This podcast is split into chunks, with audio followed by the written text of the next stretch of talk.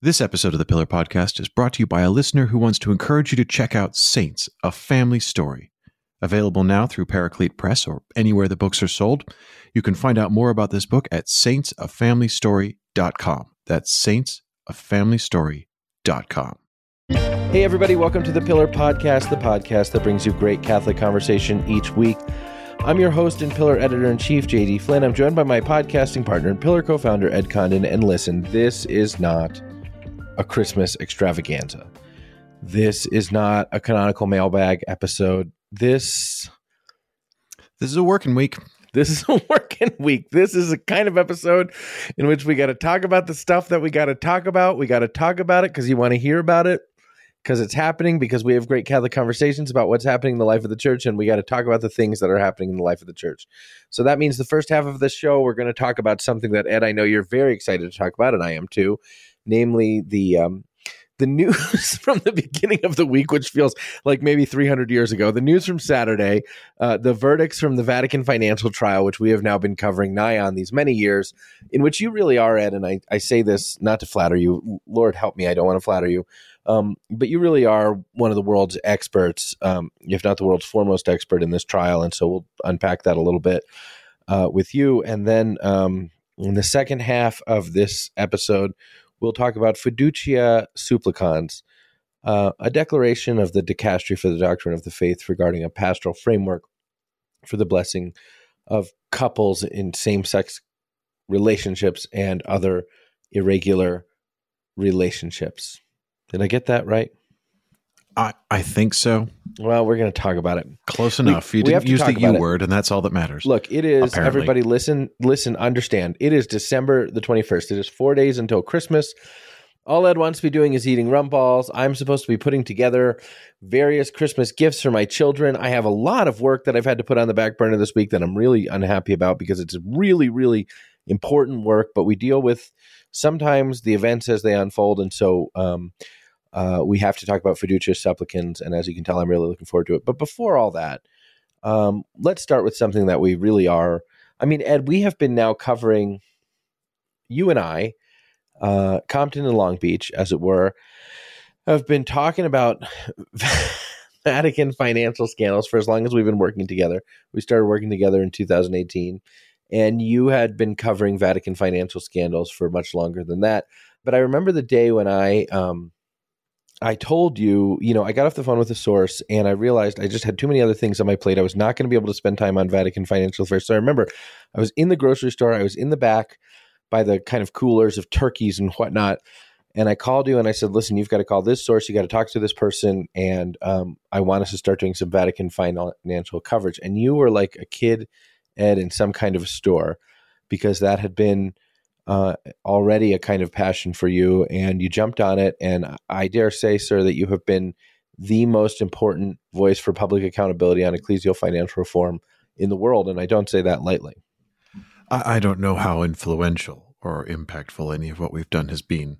Um, I think that's that's anyone's guess. I I would grudgingly concede that the Vatican financial scandal is like the Schleswig-Holstein question, and I am like Lord Palmerston, uh, who said of the And, and just for those who don't know what that is, Well, I can't explain it because, as the quote goes, the the point the Schleswig-Holstein question was a was a Prussian um, Danish dispute over um, land and governing authority over a sort of territory of a couple of Mittel duchies uh, in between the two things, and it was incredibly complicated in the great game of European great power politics at the time. It was incredibly complicated, and Lord Palmerston, who was the Prime Minister of Britain, said of it that only three people ever actually understood the Schleswig Holstein question, and one of them's died, one of them went mad, and I've forgotten most of it. And so I, I would say this is this could equally be said of the Vatican financial scandal and trial.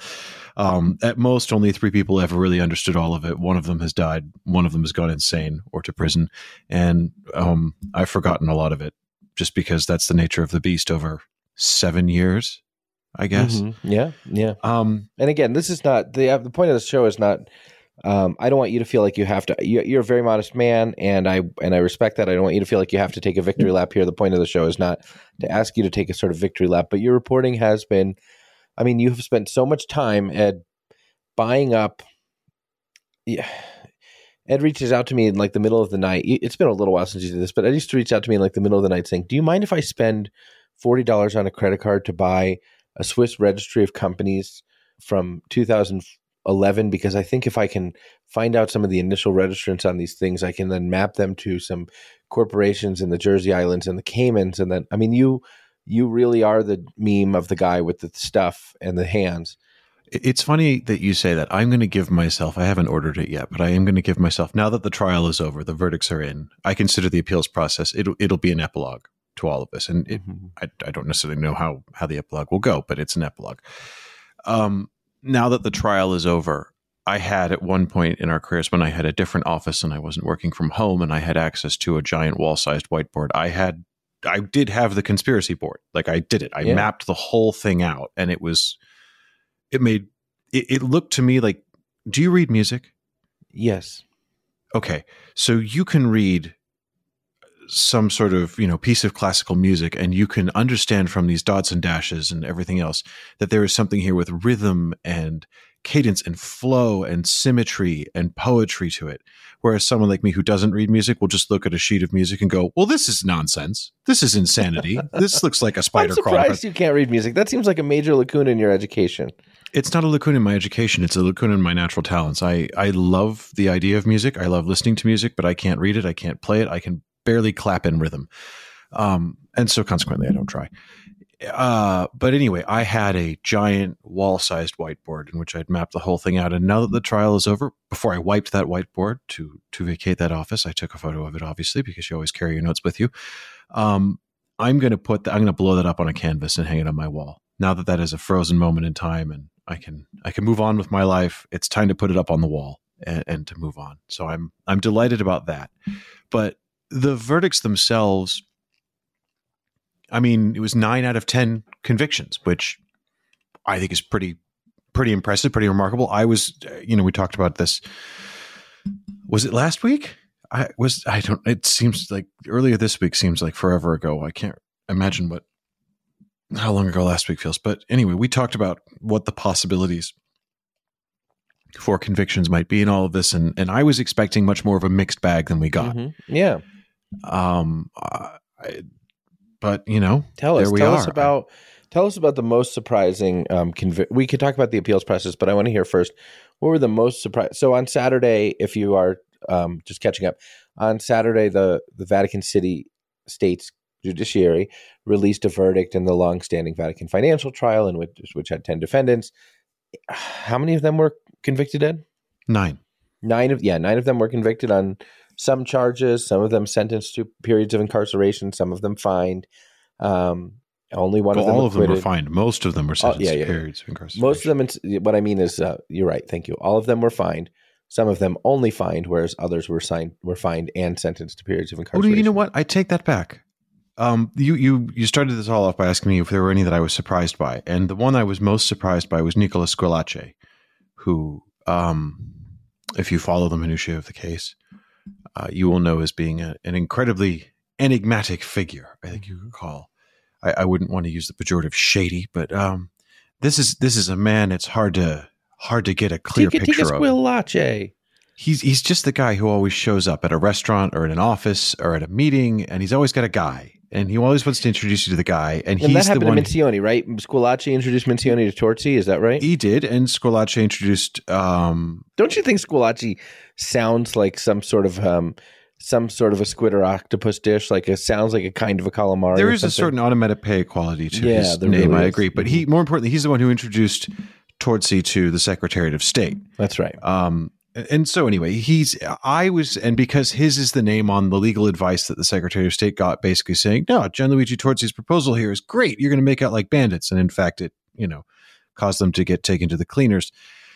Um, and we'd said on the show it doesn't make sense, and in fact, it would be kind of logically impossible for them to convict Torzi without convicting Squillace and vice versa. The two the charges, and since they're you know basically they're they're two halves of an alleged conspiracy to defraud the Secretary of State or extort the Secretary of State, and so you you need both of them to be convicted in order for you to get either one of them convicted. I was surprised though that Torzi got jail. Um, Torzi got six years in jail, and Squillace got a year and 10 months suspended sentence. Yeah. What do you think his sentence was suspended? Did any of these guys work out pleas with the? I know it's less transparent in, in the in an inquisitorial court than it is in um, in an adversarial court. But do you think any of these guys worked out pleas with the promoter I don't justice? know. I mean, that is possible because the one thing we do know is that Diddi was basically anyone who didn't cooperate. He was basically saying, "Fine, I'll add five years onto the sentence I'm asking for." Um, and Diddi didn't get what he wanted in all of the sentencing. By the way, I mean, you know, for some people he asked for ten years or whatever, or eleven years, and some wanted seven. And you know, everybody got sort of, I think, five and six years was was an oft repeated stretch that people got. Um, I was bummed that things weren't a little didn't go a little harder for Rene Brulhart, the former president of Yeah. the Vatican's financial watchdog, the AIF. Because he was, was- Brenny Brulhart was double dipping, right? He was supposed to be the Vatican's financial watchdog, overseeing financial compliance for the various departments of the Roman Curia, and at the same time, he had a contract with the Secretary of State to help make sure that they were compliant with the AIF's requirements. So he was No, no, no. It wasn't to. It wasn't even that. It wasn't even to make sure that they were compliant with the AIF's requirements. It was just as an investment advisor, like, oh, this sounds like a good money making deal. Do that. Yeah, I like it. Oh, okay. I mean, he he literally had a financial stake in the in the piece of Secretary of State's business that was breaking Vatican laws, and that Yeah. was flagged to his department. Into which he said, "No, we're not going to look into this." Yeah. And then he went and pressured the president of the IOR to not object to it and said, I'll cover you. I will protect you if you waive this loan application through. Like this guy should have gone to jail, in my opinion. Yeah. If you find him guilty, which they did, Mhm. Yeah. he should have gone to jail. And in, and all he got was a um he got a fine, a nominal fine. Uh, whatever. I in the end, his reputation is toast. I mean, he's had to resign over the course of the trial from all of the Swiss banks and stuff that he had non-executive directorships of. I mean, this is his reputation is toast, and I guess that's that's a kind of punishment enough. Um, so there's all that. I, I wrote a long thing this week about uh, Raffaele Mincione's conviction and the likely status of his appeals, both in Rome and in London. And I would say his chances on appeal in Vatican City are pretty slim, but his chances in his lawsuits in London and elsewhere probably somewhat stronger. And, And, I don't could- think, you know, you make the point that his his chances of appeal in Vatican City State are probably pretty slim. I don't think that Raffaele Mincione serves a day in prison. Oh no, but it's not about prison for him. Yeah, he's not, but he's not going to an Italian prison. He'll just, he'll just, he's not no, because Cecilia Maragna during the um uh, during the beginning of this trial, when they were issuing indictments, has already proven that the Lateran Treaty has a has a lacuna in it. You can't um. Walk us through that. Um, it turns out that the Lateran Treaty, which effectively created the Vatican City State and the Holy See as a sovereign international entity um, through a treaty with the Italian government, and also at the same time established the sort of civil code of Vatican City uh, as being substantially based upon the Italian code, legal code that was in operation at the time um, and is sort of like the foundational document for you know when there was that long gray period where the Pope was the quote unquote prisoner of the Vatican after the the Masonic Yeah, funded Risorgimento took place and seized all the papal states. The the legal area uh, and identity of the Vatican and the Pope, the person of the Pope, was sort of up in the air. It was ill, it was undefined, and it was created and settled by the Lateran Treaty. Anyway, it it emerged at the beginning of the trial phase when subpoenas were going out for the defendants, and Cecilia Maragna was arrested in Milan on an Interpol warrant issued by Vatican City. That actually the Lateran Treaty doesn't require Italian courts to extradite Italians to Vatican City to face charges, which is kind of a whoopsie. Yeah. But anyway, it's what it is. I don't. I do not expect Mincione or Cecilia Maragna or anyone else to present themselves in Vatican City and say, "Sure, send me to jail." Um, I, I don't see that happening. But for Mincione, the the thing isn't the jail sentence; it's the money. Um, tens of millions of euros of his money and assets uh, are are currently frozen in Switzerland on a request from Vatican City judicial authorities, which the Swiss authorities have complied with. And all of that is liable for forfeiture in this. There is this hundreds of millions of euros sort of group finding of damages that the court has assigned against all of the convicted defendants. And they haven't assigned it in proportionality or order of requirement to repay. It's just a sort of blank warrant to go and seize what you can from all of these people until you get the number. And it doesn't have to be proportional and it doesn't have Yeah. to be anything else. So Mincione does stand to lose tens of millions at least, by my estimation, of euros uh, from all of this. But if he wins his lawsuits that he's brought against the Holy See in London, the Holy See could stand to lose as much or even more of in assets and investments and property Yeah. that they have in the UK. And so in a could they judgment against settle? them. Could they make could they reach a sort of um, mutually assured destruction settlement? No, I don't think they would. I mean, I think Mincione would be a fool if he did because, It's not his problem that the Holy See. yeah, he's Yeah. like the money It's is in, not a, like in a way yeah. secondary. It's a lot of Right. money. Yeah. and he's the only one who's got any of the defendants, which, according to him, is why they were so keen to prosecute him. Um, but yeah, it's not about the money for him. It's about I my his reputation is trashed. It's very very hard for him to do business, Yeah. and so he's not going to come to a sort of out of court settlement with them in London, where it's like, oh well, we won't take your money in Switzerland if you don't take our money in London, yeah. but you are still going to be a convicted criminal on paper. Like, forget about it. He's not going to be interested in that. Yeah.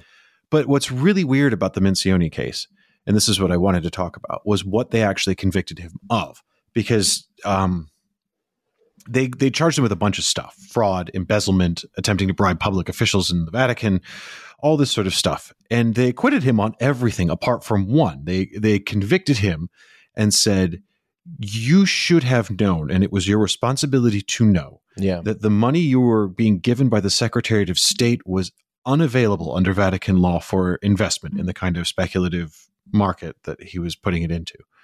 And so you have effectively cooperated in the illicit use of Vatican funds intended for ecclesiastical and charitable purposes. And because you participated in that, you get five years in prison, which seems like a long stretch for what is, you know, effectively a, a crime of accounting, if that's Yeah. how you want to look at it. But more to the point, and this is something that he he said repeatedly when we did that long interview with him um, earlier this year. He said, first of all, how am I supposed to know? I they called me, I didn't call them. Right. Second of all, if I'm on the hook for somehow guaranteeing that the most senior officials in the Vatican State Department are in compliance with their own laws about their own money coming to me through a series of Swiss banks, the burden should be as much or even heavier on those Swiss banks that are giving me the money and brokering this whole deal. Yeah. And they appear nowhere in this trial or indictment. Yeah. Yeah. And I think a UK court is going to look at that and say, yeah, you have been targeted here. If the Vatican prosecutors were serious about this as a legal complaint and a legal infraction, they would have charged Credit Suisse. And they didn't. And the only reasonable Occam's razor solution to why didn't they is because they didn't feel they could actually bring a gigantic global investment bank to book in Vatican City. But they figure Raffaele Mincione, he's just about the right size. We can get him. Um, so I think that I, I think the the Holy See is uh, faces considerable le- legal and financial um, exposure in UK courts right now. Huh. But we will see how that goes. That's really significant. So the Mincione lawsuit and the um the the Milone lawsuit are both the still pending issues. Yeah, they are, and and I mean, I think the Milone lawsuit. I don't know when we're going to see a result on that. Um, but it's clear that you couldn't see a result on one until we had this result because, as I've said before, I think what everything I hear from around the Milone lawsuit, from those close to Milone, those close to the Secretary of State, uh, those close to the court, they all agree everybody wants a gentleman's way out of this. Mm-hmm.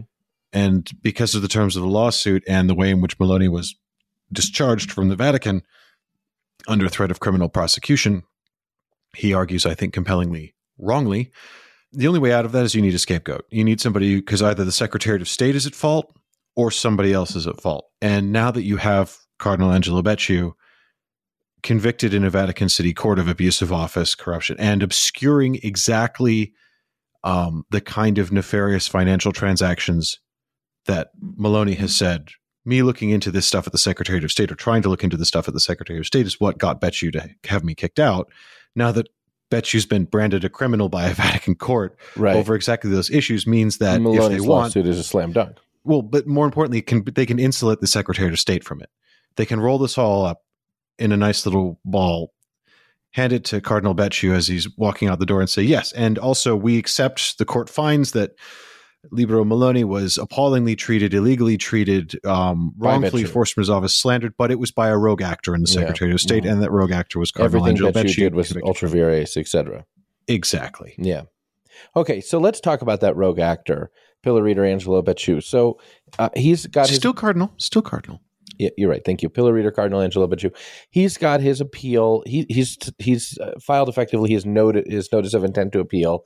He has to wait for the dispositive part of the sentence to be published, not published in the sense of publication in inquisitorial process, but to be made available to him. Um, but he has to wait for the dispositive part of the of the sentence to be published, to be made available, and uh, and then he can um, make an appeal. What I can't understand, Ed, and I don't know if you know this either, is can he make a substantive appeal at this point or only a procedural appeal? In other words, can he say the judges got it wrong or only that there were problems with the way the case was prosecuted? He he can, as I understand it, lodge an appeal in pro protonendo and in de detronendo, but Okay. the the bar for the appeal being accepted in de detronendo is very very high. Like he Yeah, has to sure. say there is a clear contradiction of fact in the decision here. Yeah, can he make the kind of it would be it would be ironic if he made the kind of um, rationality argument that Pell's lawyers made uh, in Pell's conviction, right? That that would be very very amusing if he deployed the Pell playbook from the Australian High Court, which said no rational group of people could have come Could have this possibly conclusion. make this conviction. Yeah, But the thing um, is, no rational group of people could have possibly failed to convict Cardinal Becciu on the evidence that was presented in court. It was overwhelming, with and he admitted to, to, it. yeah, especially with regard to, I mean, the most obvious thing is the stuff with the brother, right? That's the most And Maragna. and yes, and and Maragna. He, he now he says Maragna was for a good cause, et cetera, et cetera. But yes, those yeah, are but the he's obvious. also on tape with the Pope, his own secret tapes with the Pope, with the Pope saying, "No, you didn't. No, I you didn't." No, right, exactly. Yeah. Okay. So um, his appeals have suspensive effect, which means he wants to file as many appeals as he possibly can, because the appeals he he doesn't go to prison until the appeals are finished. In in the American judiciary, one can be convicted, one can be incarcerated, and one can be appealing one's case while one is incarcerated. But I presume, based upon the canonical system, that um, that this is true in the Vatican City states criminal legal system too. That the appeals will have su- suspensive effect, and so he wouldn't receive an, ar- an order of incarceration until his appeals had been um, resolved. Is that uh, uh, That is I- correct. That is correct. And so he wants to make as many appeals as he possibly can because he wants to effectively tie up the court for as long as he possibly can. Maybe he wants to make them sequentially, one after another. Um, Uh, but that he- will not be acceptable to the Vatican Court of Appeal. you don't think? They no, they will bundle them and they will hear them as one. But I'm just thinking. I mean, my point is, I'm just thinking he is what 75. So if he can tie up his appeals for five years until he's 80, the likelihood of him being ordered to incarceration at that point diminished significantly. Wouldn't you agree? No and no. No. No. Uh, first of all, what what data points we have to work with suggests that the appeals will run much faster than that. Mm-hmm. I would say two years max, 18 months most likely. They could do it faster. Hmm. Um, I don't know, but I would not expect. I mean, I have seen marriage cases. It's like a marriage case at the Roman. If you get a marriage case done at the Roman Rota in two years, you're very, very good at rotal advocacy. Yeah, but this, this is not the Roman Rota. I'm just saying it's it's impressive to see the disparity there. and also their caseload is much lighter. You don't get a lot of Vatican City appellate cases That's in true. criminal trials. That's a good. That's a good point. they, Yeah. They've got a pretty clean docket. That's a very Um, good point, sir. he I think it'd be fair to say Cardinal Becciu can can enjoy the full and undivided attention of the court. Um, and again, the best the best data points we have on on sort of similar cases in the similar era suggest that 18 months is about the outside of how long this will take. So he could go to prison in 18 months. Yes. Now the pontiff can also obviously remit his sent like suspend his sentence, or the pontiff can do whatever he wants at this point. The, yes, no, the Pope is the supreme judicial and executive or authority in. Vatican. He could commute it, he could, you know, whatever. Um, and who knows? We can't we can't predict the papal weather, but anyway, what I would also say is you said, well, what if he stretches it out until he's like 80? That'll diminish his chances of going to jail. No, it won't, because in January of 2021, the former president of the IOR was convicted along with his lawyer and his lawyer's son of abusive office and fraud and of basically selling off the Vatican Bank's property portfolio to himself and his lawyer and his lawyer's son discount rates, which they then flipped and made millions and all that stuff. Um, he got, I think, eight years in jail by the court of first, assigned by the court of first instance. Same judge, by the way, as Yeah. convicted Cardinal Becciu. Um, he was 81 when that sentence was handed down. He appealed in July of 22, so just about 18 months later. Yeah. Uh, that appeal ran its course. They confirmed the conviction in full along with the sentence. So, yeah, that dude's in jail and he's in his mid 80s. So, if they'll do that to a layman, you better believe they'll do it to a cleric. So, I, I would expect Cardinal Becciu will find his avenues of appeal dealt with swiftly and uh, probably not get much joy there. Uh, the interesting thing to note is I've, I've had a lot of people ask me about, well, what does the appeal court in Vatican City look like? Who's on it? You know, where do they get the judges? As it happens, we saw around this particular corner. Um, Yeah, we here did. at the pillar. That's And right. back in June, we did a long profile on Pope Francis making a, a swath of unexpected and I would argue, and did at the time, unusual appointments to the Vatican City's Yeah, that's right. We did. Court of Appeal. And he basically made it a, you could call it a political, I would say, uh, uh, certainly an ecclesiastical um, series of appointments to to that court, including inter alia, uh, Cardinal Kevin Farrell, the Cardinal Camerlengo, Cardinal Matteo Zuppi, president of the Italian Bishops' Conference, uh, Cardinal Mauro Gambetti, vicar general for the Vatican Mhm. City State. So there are a lot of cardinals on the appellate court, which is ironic because, of course, one of the signature legal changes Pope Francis did make prior to the Vatican financial trial beginning was he removed the the historical right of cardinals to face only a court composed of other cardinals. Um, and now he's going to get that. It looks. I mean, there are lay there are lay judges on the Yeah, appellate yeah. court as well, but he's going to get a mixed panel on, Yeah. on appeal. It looks like he'll get a couple Does of the praeses have to be a cleric? I have not seen anything that suggests the, presiding praeses must. There is a there is a chief justice of the appellate court. Yeah. Does he have to Um, be a cleric? No, but he is a cleric. I don't know that he has to be. In fact, I think he doesn't have to be because he didn't used to be.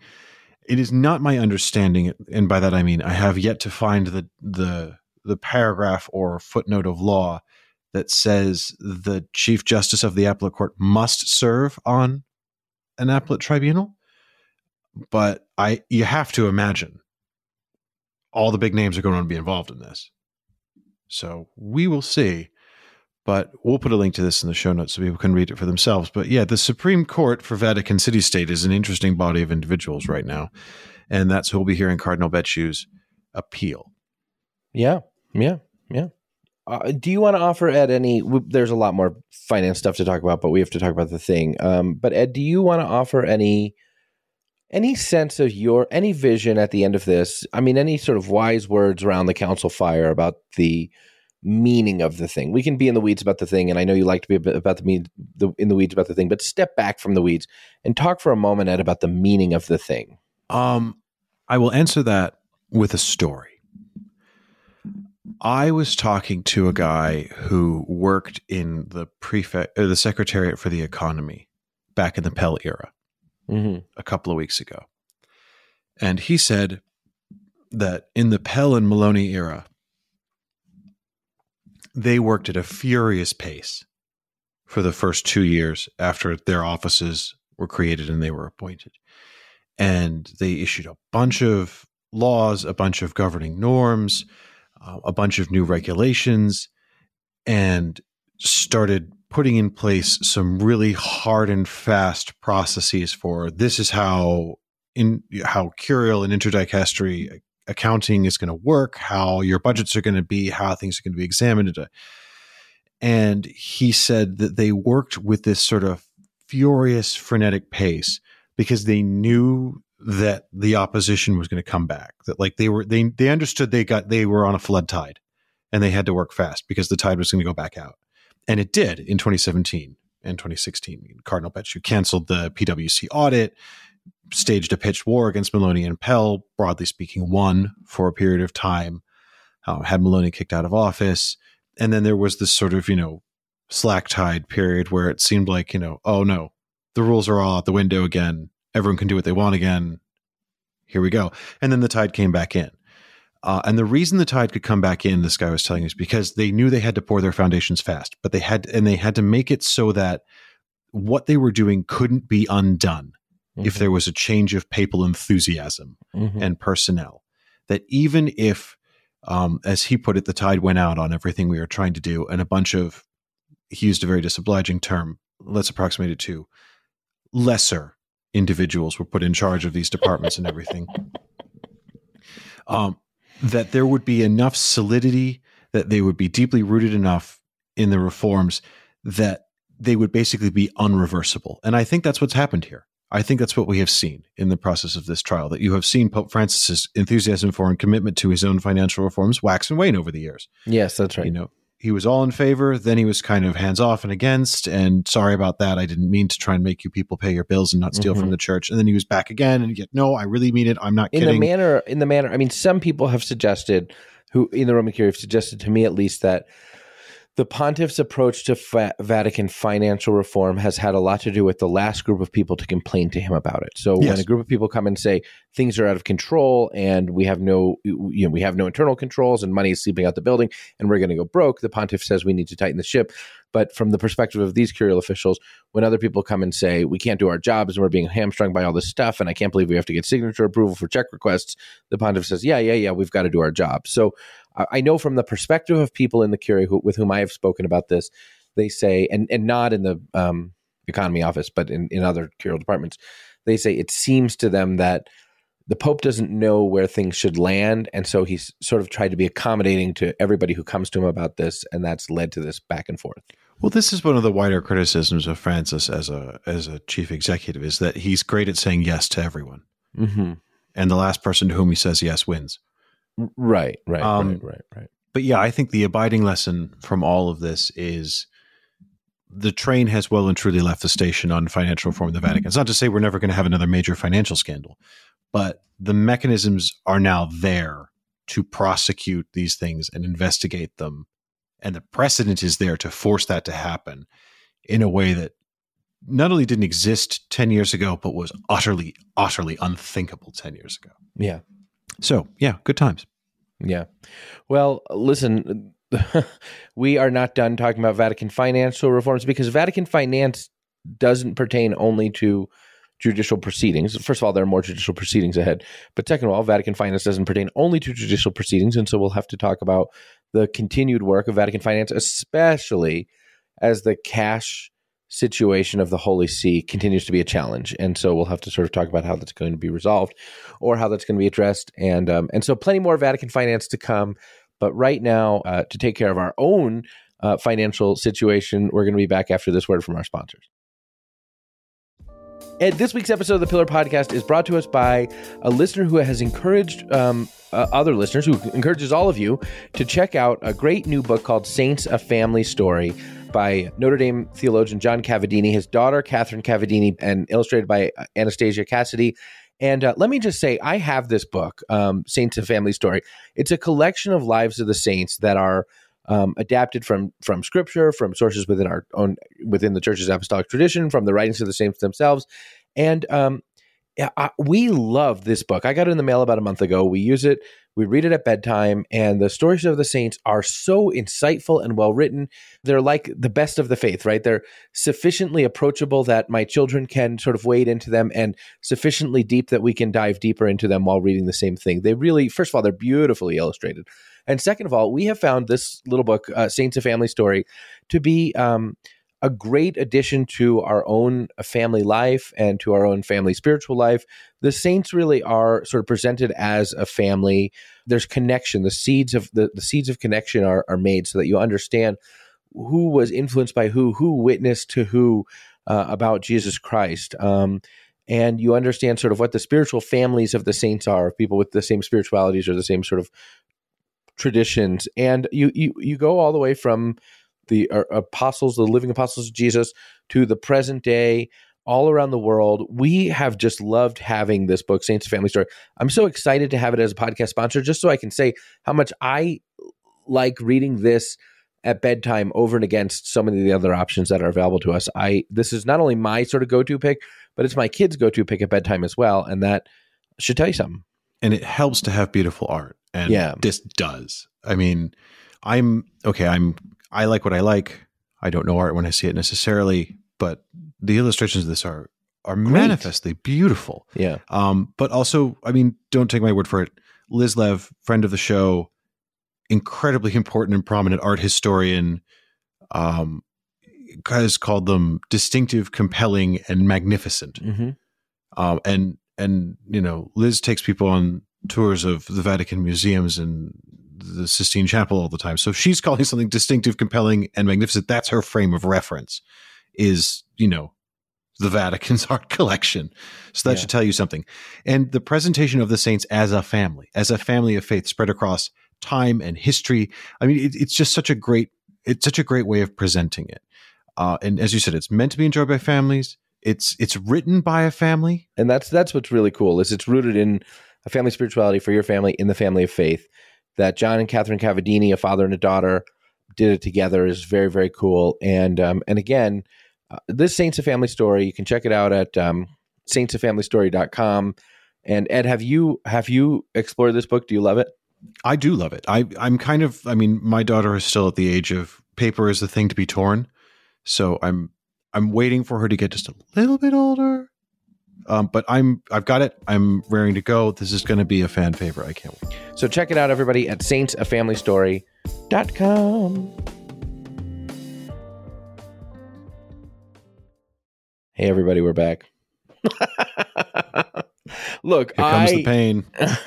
Here it comes. Look, I oh it's December 21st. It's almost Christmas. The Lord is coming, and we are in Advent is a penitential season, and here we are, adventing it up, Ed. Um on Monday, the Holy See, the Dicastery for the Doctrine of the Faith released a declaration, published a declaration, which is a relatively uh, high form of teaching uh, uh, in the sort of hierarchy of documents which come from the Dicastery for the Doctrine of the Faith, released a declaration which had been approved by Pope Francis called Fiducia Supplicans, which concerned itself with um, the, the theology of blessings and with a framework for blessing um, people um, in um, both what what the text calls irregular relationships, and we're going to get into that, and um, what the text calls same sex couples. So um, again, it, it, it develops this theology of blessing, which talks about sort of blessings as an invocation towards even the mercy of God, and um, and then from there, sort of talks about the possibility and limitations of blessings for um, people in quote unquote irregular relationships and people in same sex couples. And that document has, I mean, um, this is one of those times when the CDF releases a document and you can read about it above the fold, front page on the New York Times, Washington Post, the Wall Street Journal, Le Monde, if you read Le Monde, um, and every I do other- read Le Monde actually. I know, and every other and every other um uh you threw me off with that. Every other newspaper uh in the world. I, I would strongly recommend Le Monde over the New York Times. I have an aside about Le Monde, um, but it feels like the wrong time to go on an aside about relatively Oh, no. esoteric West Wing characters in Le Li- Monde. No, listen here. The the this this declaration from the DDF has received a lot of ink. We have written two what does it say summaries. We have written We have done a sort of rolling. of- we have done a sort of rolling synthesis of what bishops from around the world are saying, which we're going to get to. I mean, it is it is Thursday. The document came out on Monday. We have had, by my count, one, two, three, four, five, six, seven things we've published on this. Yeah. We have covered it from every conceivable angle. We have pulled it apart and put it back together again. We have explained what has changed, what has not, what it says, what it doesn't say. We have analyzed to death backwards and forwards what the significance of this is and the creation of confusion around it the the way in which it defines a huge expansion of the understanding by the DDF of the idea of the quote unquote papal magisterium versus sacred tradition um, the the regional variations in how it's been received of Brendan did a very good analysis of that. Yeah. Brendan did a great analysis of that. We've that been all We've- hands on Luke deck been- with this. Yeah. Yeah. yeah, we've been all hands on deck with this. And um, so you can have your little diversion if you want. No one, no one who's listening to this show is going. But what does it say?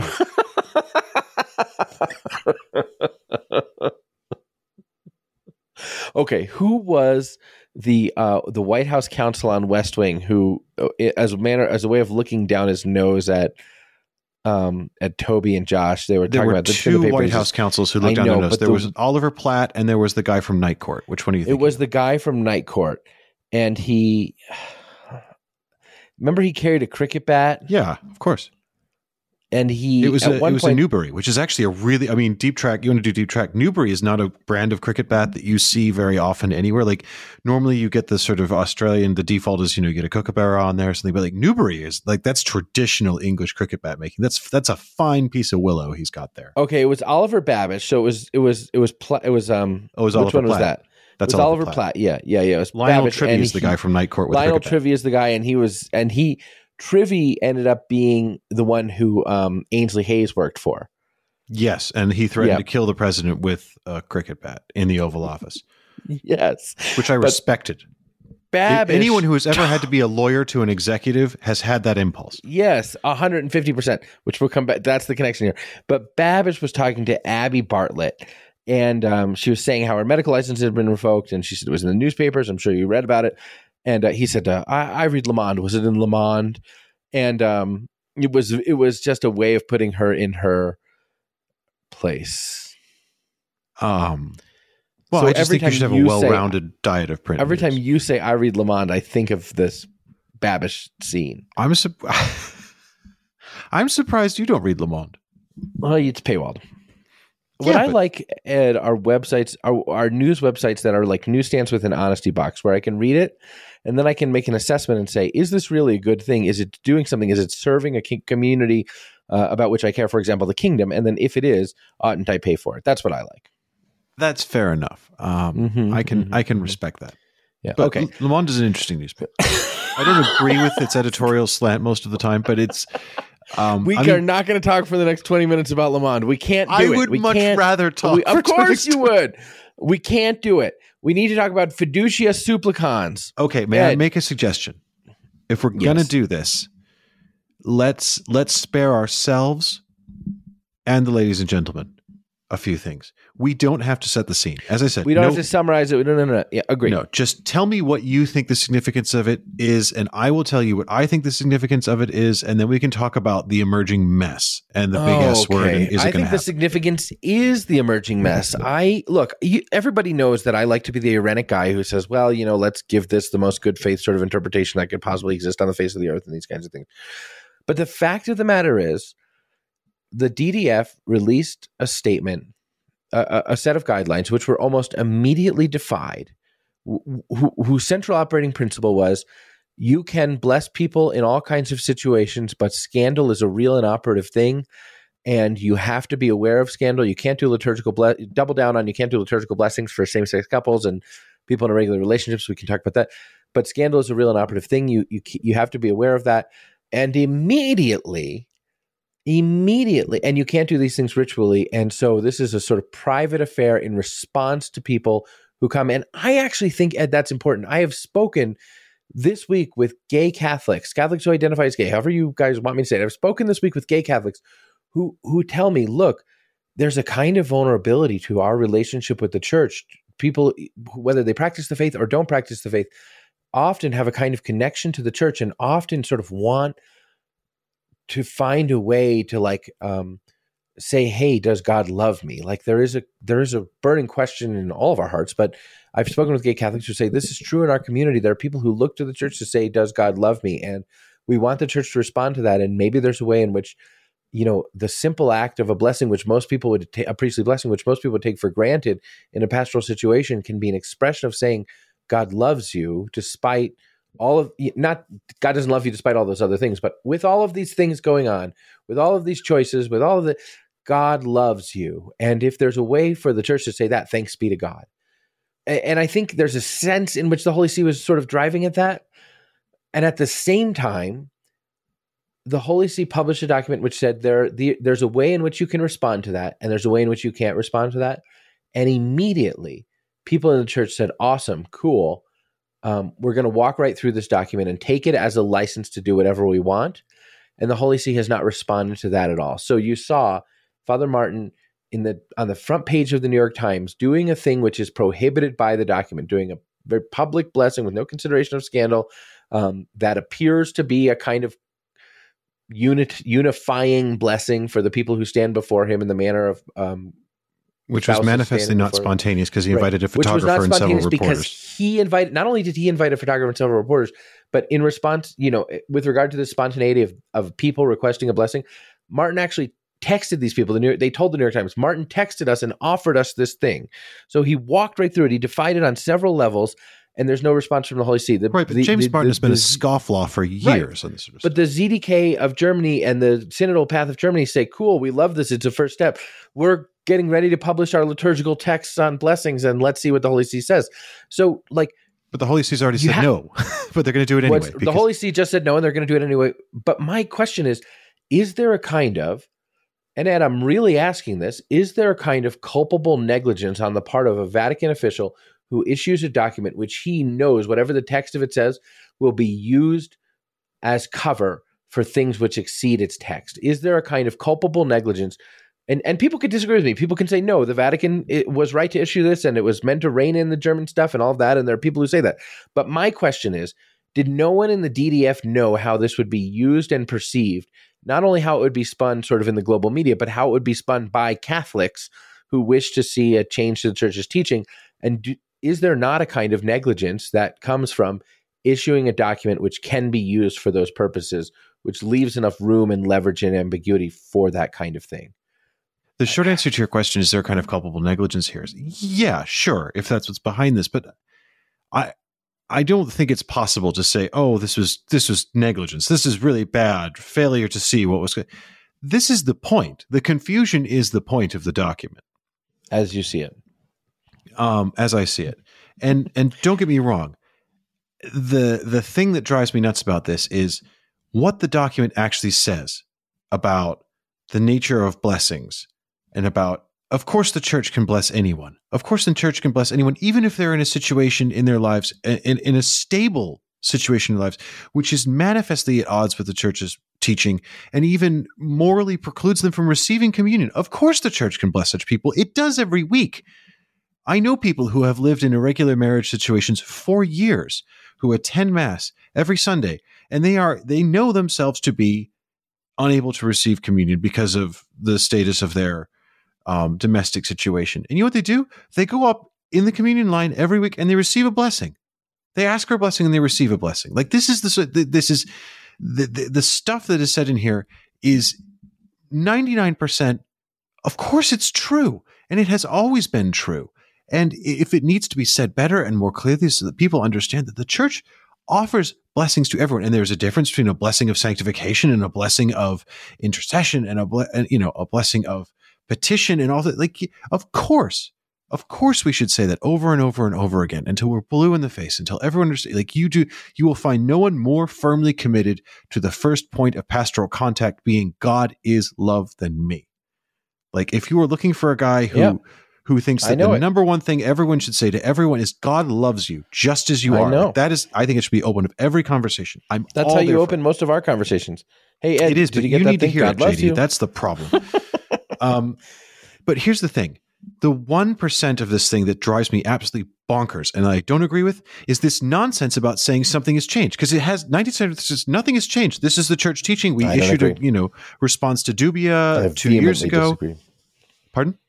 I vehemently disagree, but I'll hold my disagreement. I haven't said it yet, so I don't know how you can disagree.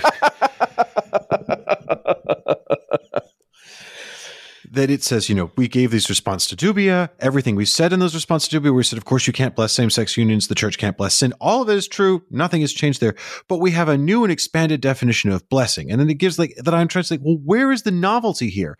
You are saying something has changed where it hasn't, because then it gives people like James Martin permission to behave as though something has changed. And that to me is the sinister aspect of this. And I don't think that's negligence. I think it's intentional. I am going to tell you what has uh, what changed in the document.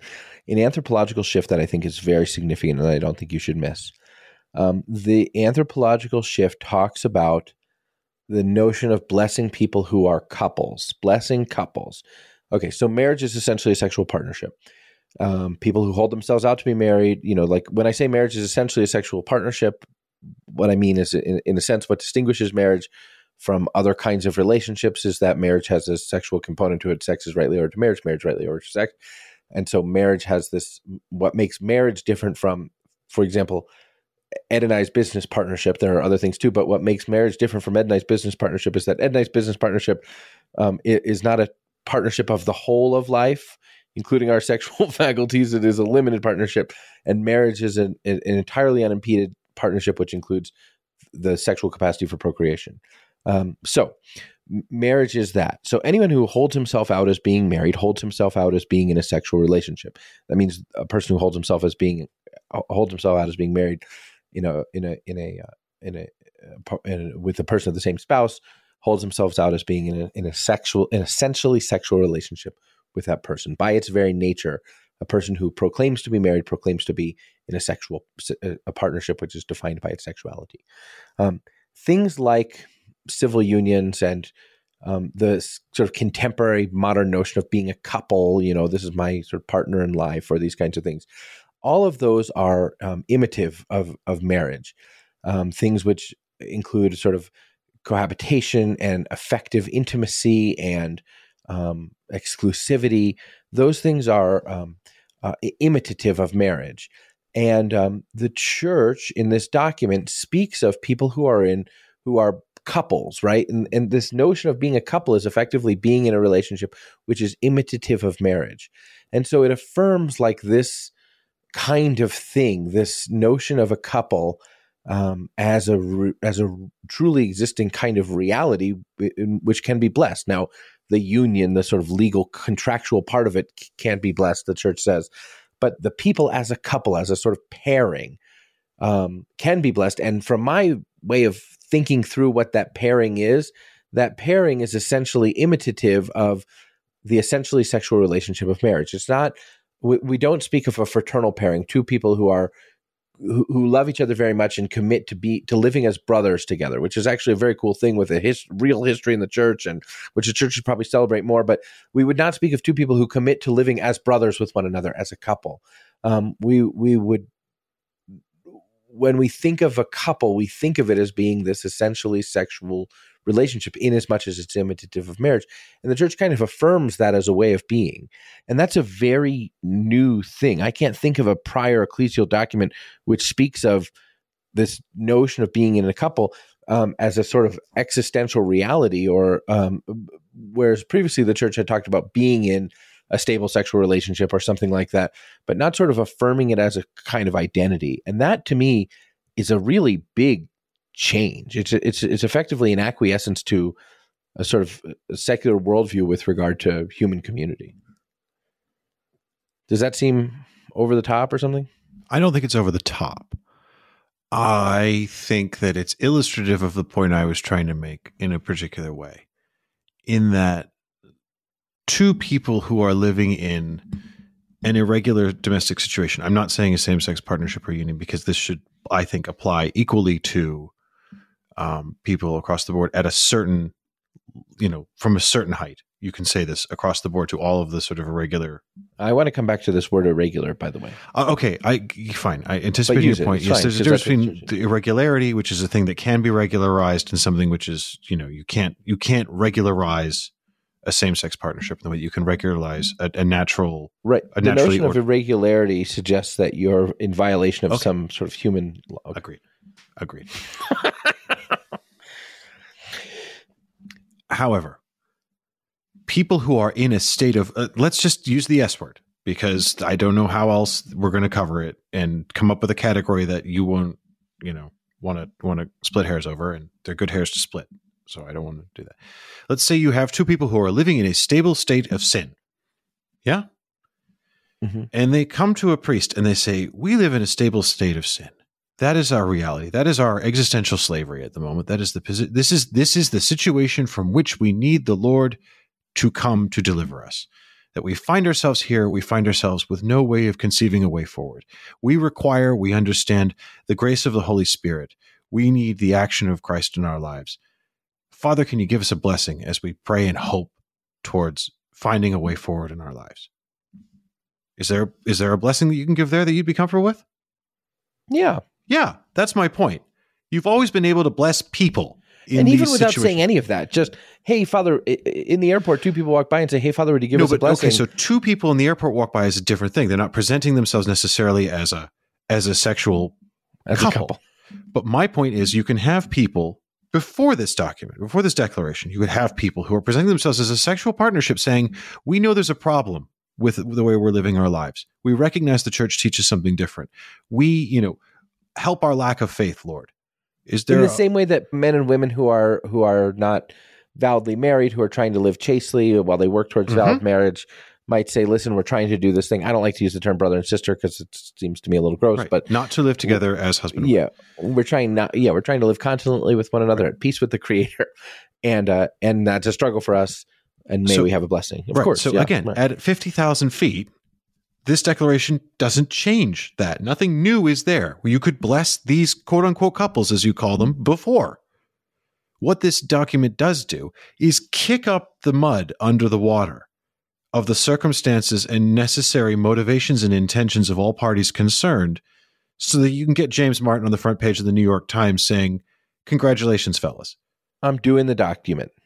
And and by the way, before we go further, I just want to say, whatever your situation in life, God loves you, and I want you to be a part of the church, and I hope that you're blessed. Okay, now let's talk about the what's happened since the publication of the document. Well, what's happened since then is, I think, the inevitable confusion, chaos, hand wringing. Um, I, I mean, this for me, and I wrote something about it uh, earlier this week, and I think it's only being borne out more and more. That the real, I, because I don't think that there is a genuine theological novelty in this document. I think it is a work primarily of representation and obfuscation, and and that that is where the the danger of it, and I think the malice of it lies, at least in terms of its drafting um, is it is it, it seems to me to be drafted to foster confusion and contradiction, and that is bad. Um, and it also represents in the way it talks about the papal magisterium, which must be received versus the perennial teaching of the, I'm not paraphrasing. This is what Cardinal Fernandez wrote versus the perennial teachings of the church, which must be understood. That to me is a very, very weird way of setting those two things up that I, I don't like at all, and I think is only it can only be taken bad places. Um, but what we are seeing is a document from the Dicastery for the Doctrine of the Faith, which has caused an instant fracturing of unity and communion amongst the College of Bishops worldwide, which is the exact opposite of what it is of its intended function. That the Dicastery for the Doctrine of Faith is supposed to foster and jealously guard the communion of the faith among the church in different parts of the world and certainly amongst the College of Bishops. And here we are, and it has become an agent of the exact opposite. Um, the bishops of Africa, SECAM, which is the Confederation of Bishops Conferences across Africa, led by the Cardinal Archbishop of Kinshasa, who is himself a Francis appointee, I would note. and I think a member of your C9. yes, he was my pick. He was one of my pick for my fantasy thought he was C9 a draft. member of your C9. How do you like them apples? So the continent of Africa, the bishops of the continent of Africa are pretty much united from the get-go and are and are organizing. um so there's Yeah. that. You have the bishops of Germany and Austria who have basically said, "Oh, you An think Austrian bishop said there's no choice. You have to do this. Their Yeah. priests would have to do this. Then the Germans said we're still putting out our liturgical guidelines on this. The American bishops said have been super interesting. Because every American bishop, of course, has sort of tried to put out a statement that, like, in a true American fashion, to sort of start with some theological principles and even some principles of sort of evangelization, good. But then American bishops have done a wide variety of things. I have seen bishops, some who surprised me, who have given instructions on sort of what lack of scandal means. I saw a bishop who said to, today in a statement that this thing should be done only privately with no one else present, which is a very serious restriction. And then I've seen other bishops who put out no restrictions whatsoever. So while the American split over this, I don't think has been as visible. There certainly are differing implementation instructions from American bishops with regard to the whens, the wheres, and the hows, the particulars of these things, which is where the rubber meets the road. And interestingly, you know, again, no American bishop wants to say I disagree with this in the manner of the African bishops, the bishops' Good, conference if Malawi. American bishop wrote a response like the bishops of Malawi, he'd find himself Stricklanded within 48 hours. he'd be he'd be he'd be calling up old Strickland and seeing if they could go in on a place together. but you say good. I don't know if I I I I, I want to I want to stay without judgment. I don't know whether bishops should do that I or meant not. good for them. Like I understand, it, it would be, in my opinion, imprudent for them so to do. If and they, again, if they I'm not, choose I'm to not even embrace a kind of if heroic and believe that they should make a kind of prophetic witness, they Yeah. should make a kind of prophetic witness. if they choose to embrace what they have heroic done and is the prophetic very- imprudence, good for them. I, they have done the thing, the very American bishop thing um, in the Pope Francis papacy, which is to start with five paragraphs about how great the thing is. how great this thing that Pope Francis has done, and then a couple of sentences for some bishops, not all, but for some bishops, which basically say, "But this is the way in which I'm effectively um, denuding it of any meaning in my diocese." It's a very sort of this is the way that American bishops have chosen to deal with Pope Francis. To some extent, not all. It, again, my point is there are a variety of responses here, but the American bishops are not on the same page about this, and I think that's gone somewhat unnoticed. But I have seen bishops who have said you only do this in private. You, you know, you cannot receive phone calls about this. There are concerns in some places, even in the United States, from bishops who have been extremely enthusiastic about this, that there, that priests that this could be. I've heard priests say, "Look, I'm concerned that this could be weaponized against me." I I don't know um, how likely that is, but it's not impossible to think that a priest who doesn't comply with one of these requests would find himself in trouble with the sort of bishop who said these things have to be done. And then at the same time, there are priests who, who are being told don't do them. You know, so they're this is in America. This is shaping up to be chaos. Um, it, it's shaping up to become exactly like Summorum Pontificum. Yeah. Um, Which Rome says priests that, have the pastoral whatever latitude to do this, and it's up to them to judge. And the bishops should really give them the you know the afford them the respect and the wisdom. Boy, of knowing you're not going to win any friends with this take. I don't disagree with no, but it's true. And all the bishops are going to turn around and say, yeah, well, good luck with not that because I'm going to tell these yeah. guys exactly what they're going to do yeah. and what they're not going to yeah. do. Yeah. And then the priests mm-hmm. will go ahead and do what they feel is right in the circumstances anyway. Yeah. And I agree. There's a comparison to Summorum, but it's not to Summorum as a document, but in terms of. No, how- to the sort of fallout of Summorum. Yeah. Yeah in America, that is sort of right now divergence. I don't even want to say chaos. It's divergence among bishops. And the fact of the matter is, how often is the rubber going to meet the road on this? Are priests going to get right now? It's possible that priests are getting a lot of calls. I have heard from priests who say I'm getting actual calls at the rectory. People say I want to schedule this kind of blessing. How long will that last? I, I don't. I just don't know what to predict in America. But outside of that, we can see like genuine opposition to what the Pope has done, fomenting um, in the in the in the Episcopal conferences of Africa. And I think it is possible that some American bishops may join to that. And this is the most concrete when um, Amoris Laetitia came out,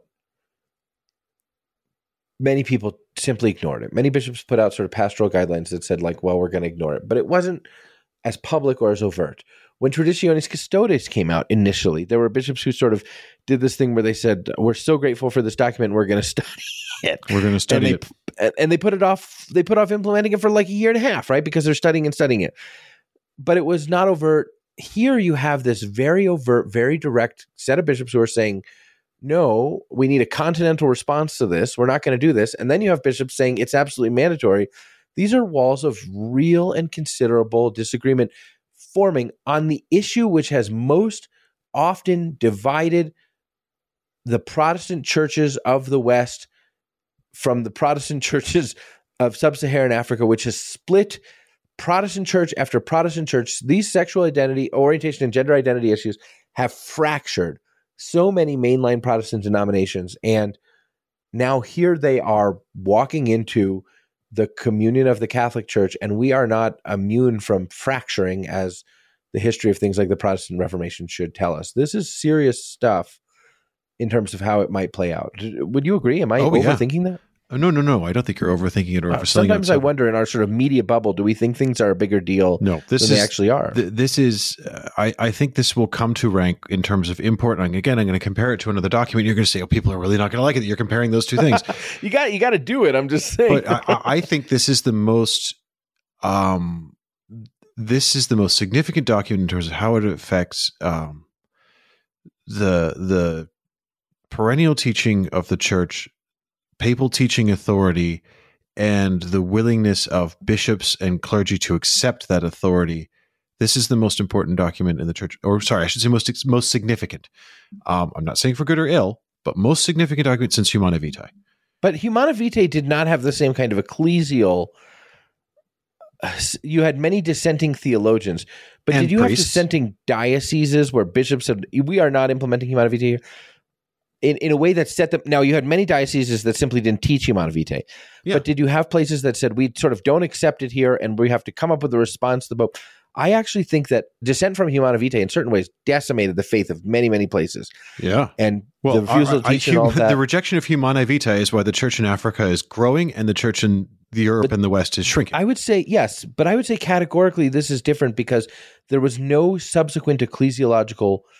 There was a catechetical war, but there was not a war, a, a unity war, a communion war, and that's what could be shaping up here in a different way. Um, Oh, again, I, I would agree. overstate I mean, but it. Baron, but- I'm, we're comparing apples and oranges here because Humanae Vitae was also a papal encyclical Mhm. that invoked the full force of the the Petrine office.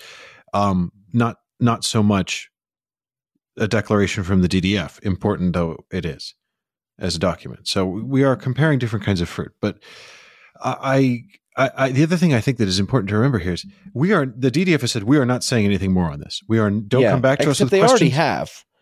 Fernandez said we're not saying anything more on this, but Fernandez said in an interview yesterday, "Oh yeah, no, this applies to the couples, not the unions." He was giving a sort of clarifier. He's already clarified it. Well, we know that he's a chatty Cathy. We've we've encountered that before about him. Um, We have But an they're not interview coming request out out with to him any- right now. By the way, I beg your pardon. We have an interview request out to him right now. I sent him, Yeah. or one of our correspondents sent him some questions this morning. Yeah, We'll see if he answers them. uh, hopefully, he has responded positively to questions from us before, so uh, hopefully he will again. Um, but anyway, there's not going to be a sort of vademecum. There's not going to be a you know, and you, if you think that the Vatican is going to suddenly say, and these guys are taking this way too far, and we are going to discipline them, you're you know, forget about it. It's not going to happen. This document is already and will continue to be for certainly the short, I think probably medium term, an agent of terrible soul destroying chaos in the in the global community of the church. I don't see any way around it. But I also think that we have Happy freaking birthday, Travis! oh, yeah. Travis.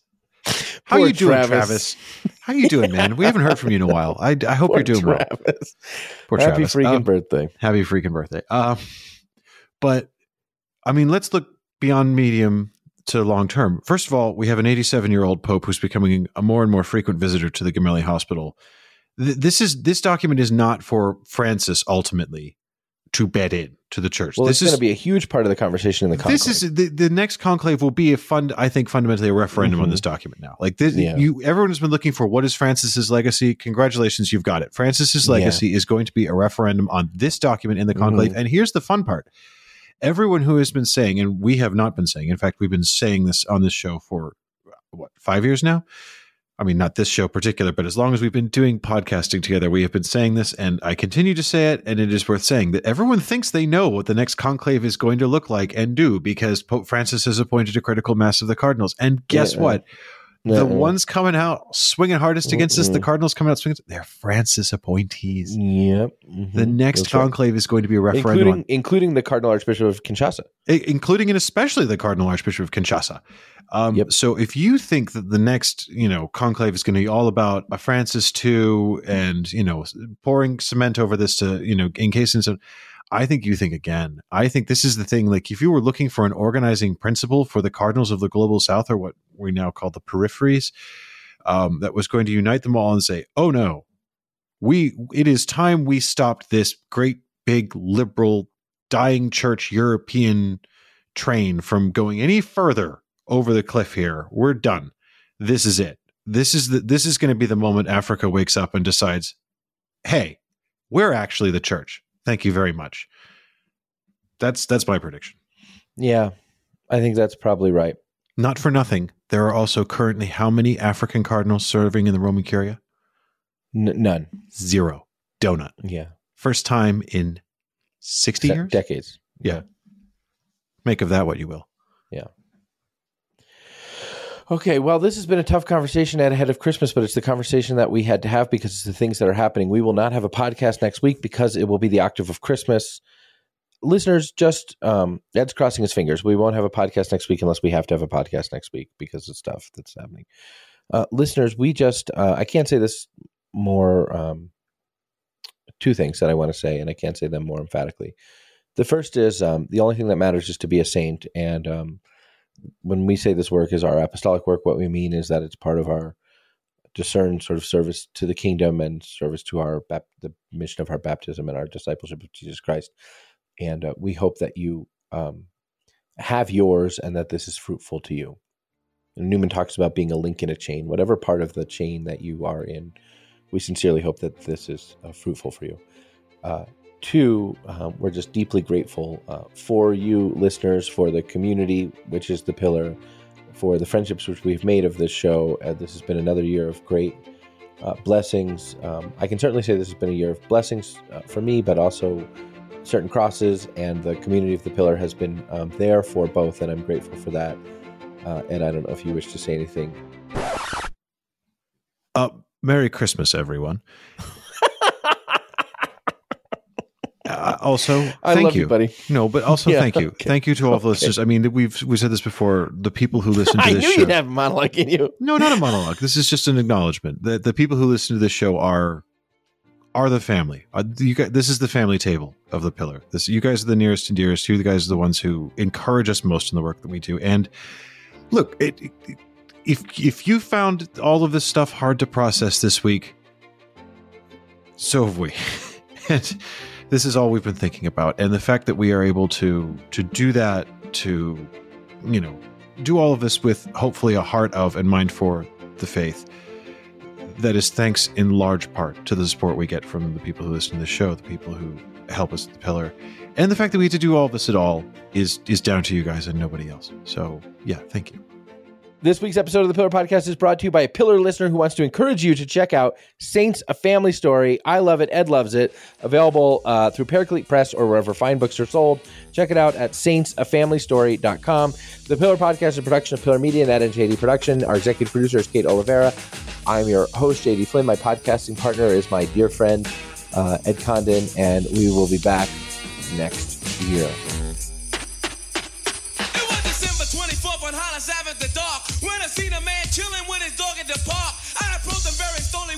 Full of fear. His